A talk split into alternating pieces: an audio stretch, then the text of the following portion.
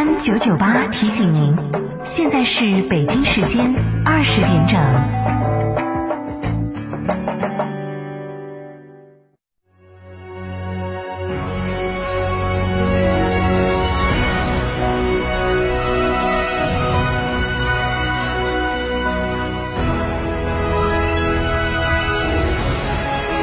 成都的声音，FM 九九点八，成都电台新闻广播。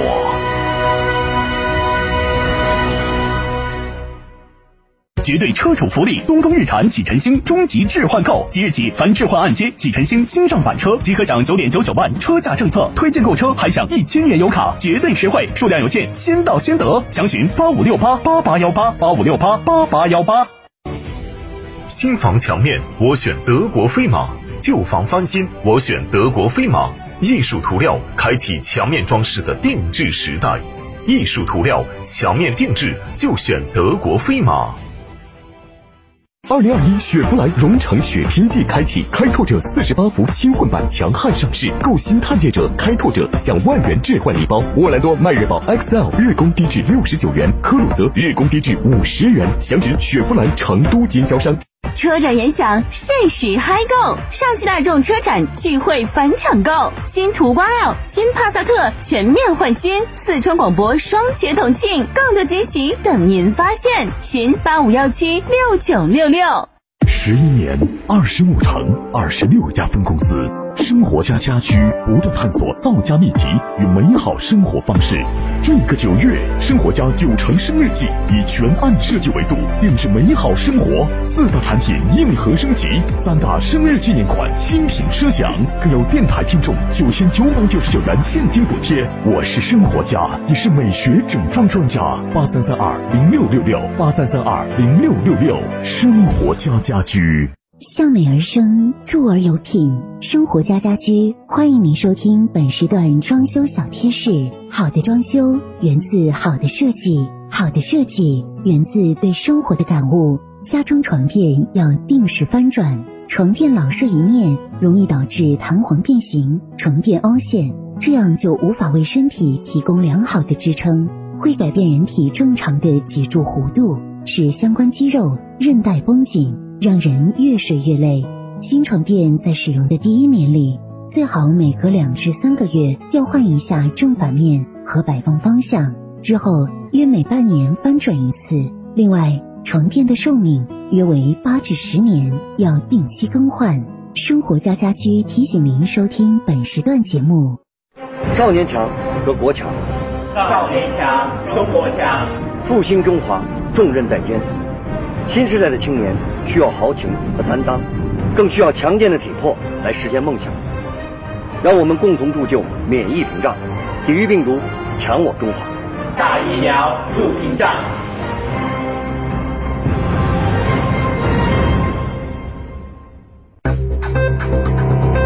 九九八快讯。这里是成都电台新闻广播，一起来关注这一时段的九九八快讯。先来关注本地方面的消息。九月十六号，在第十八届中国西部国际博览会上，一辆以三星堆文化金色面具为外观原型的市域列车视频吸引了参会者的目光。据了解，这是成都造的新型时速一百六十公里的全自动智慧市域列车。车辆采取了最具有金沙文化元素的金沙三星堆面具作为设计灵感和造型来源，从车头造型再到车身涂装，地域文化贯穿其中，成都味儿十足。九月十六号上午，第十八届中国西部国际博览会开幕式暨第十届中国西部国际合作论坛在成都中国西部国际博览城开幕。来自六十六个国家地区的嘉宾商客超过五万人，通过线上线下结合的形式参展参会。本届西博会展览包括主展场和分展场两个部分，主展场设在中国西部国际博览城展览展示中心，由主题展区、专业展区以及室外美食展区组成。四川泸州市泸县九月十六号凌晨发生六点零级地震。中国地震局组织中国地震台访中心专家解读指出，本次地震距离最近的断层是华蓥山断裂带。震源机制解繁衍结果显示，此次地震为逆冲型破裂。初步分析认为，原震区近几日发生重大地震的可能性不大。九月十六号，国务院联防联控机制就进一步做好疫情防控和疫苗接种有关情况举行发布会。国家卫健委新闻发言人、宣传司司长米峰介绍，截至九月十五号，全国累计报告接种新冠病毒疫苗二十一亿六千一百四十二万八千剂次，完成全程接种的人数为十亿一千一百五十八万四千人。美国、英国和澳大利亚宣布建立新的三边安全伙伴关系，美英两国将支持澳大利亚海军建立核潜艇部队。中国外交部发言人赵立坚十六号在例行记者会上对此指出，这是极其不负责任的行径，中方将密切关注相关事态的发展。赵立坚指出，美国、英国与澳大利亚开展核潜艇合作，严重破坏地区和平稳定，加剧军备竞赛，损害国际核不扩散努力。美英向澳大利亚出口高度敏感的核潜艇技术，再次证明他们将核出口作为地缘政治博弈的工具，采取双重标准，这是极其不负责任的行径。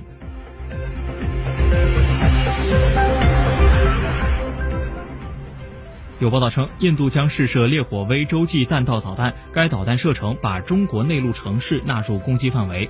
外交部发言人赵立坚十六号在例行记者会上应询时，重申联合国安理会决议。对于印度将试射该型导弹一事，赵立坚首先提出。维护南亚地区和平安全与稳定，符合各方共同利益。中方希望各方为此做出建设性努力。据公开报道，联合国安理会第一千一百七十二号决议呼吁印度停止发展可运载核武器的弹道导弹。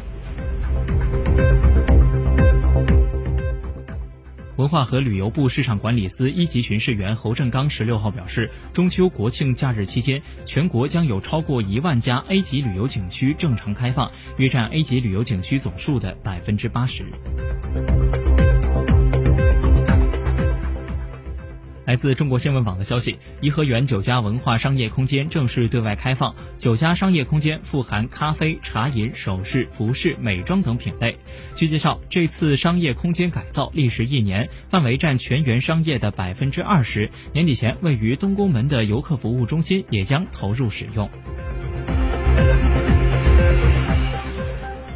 据全国扫黄打非工作小组办公室微信公众号消息，据统计，一月至八月，全国累计查缴非法有害少儿出版物一百零九万余件，盗版教材教辅一百七十二万余件，查删处置淫秽色情、低俗恶俗等有害不良信息三千余万条。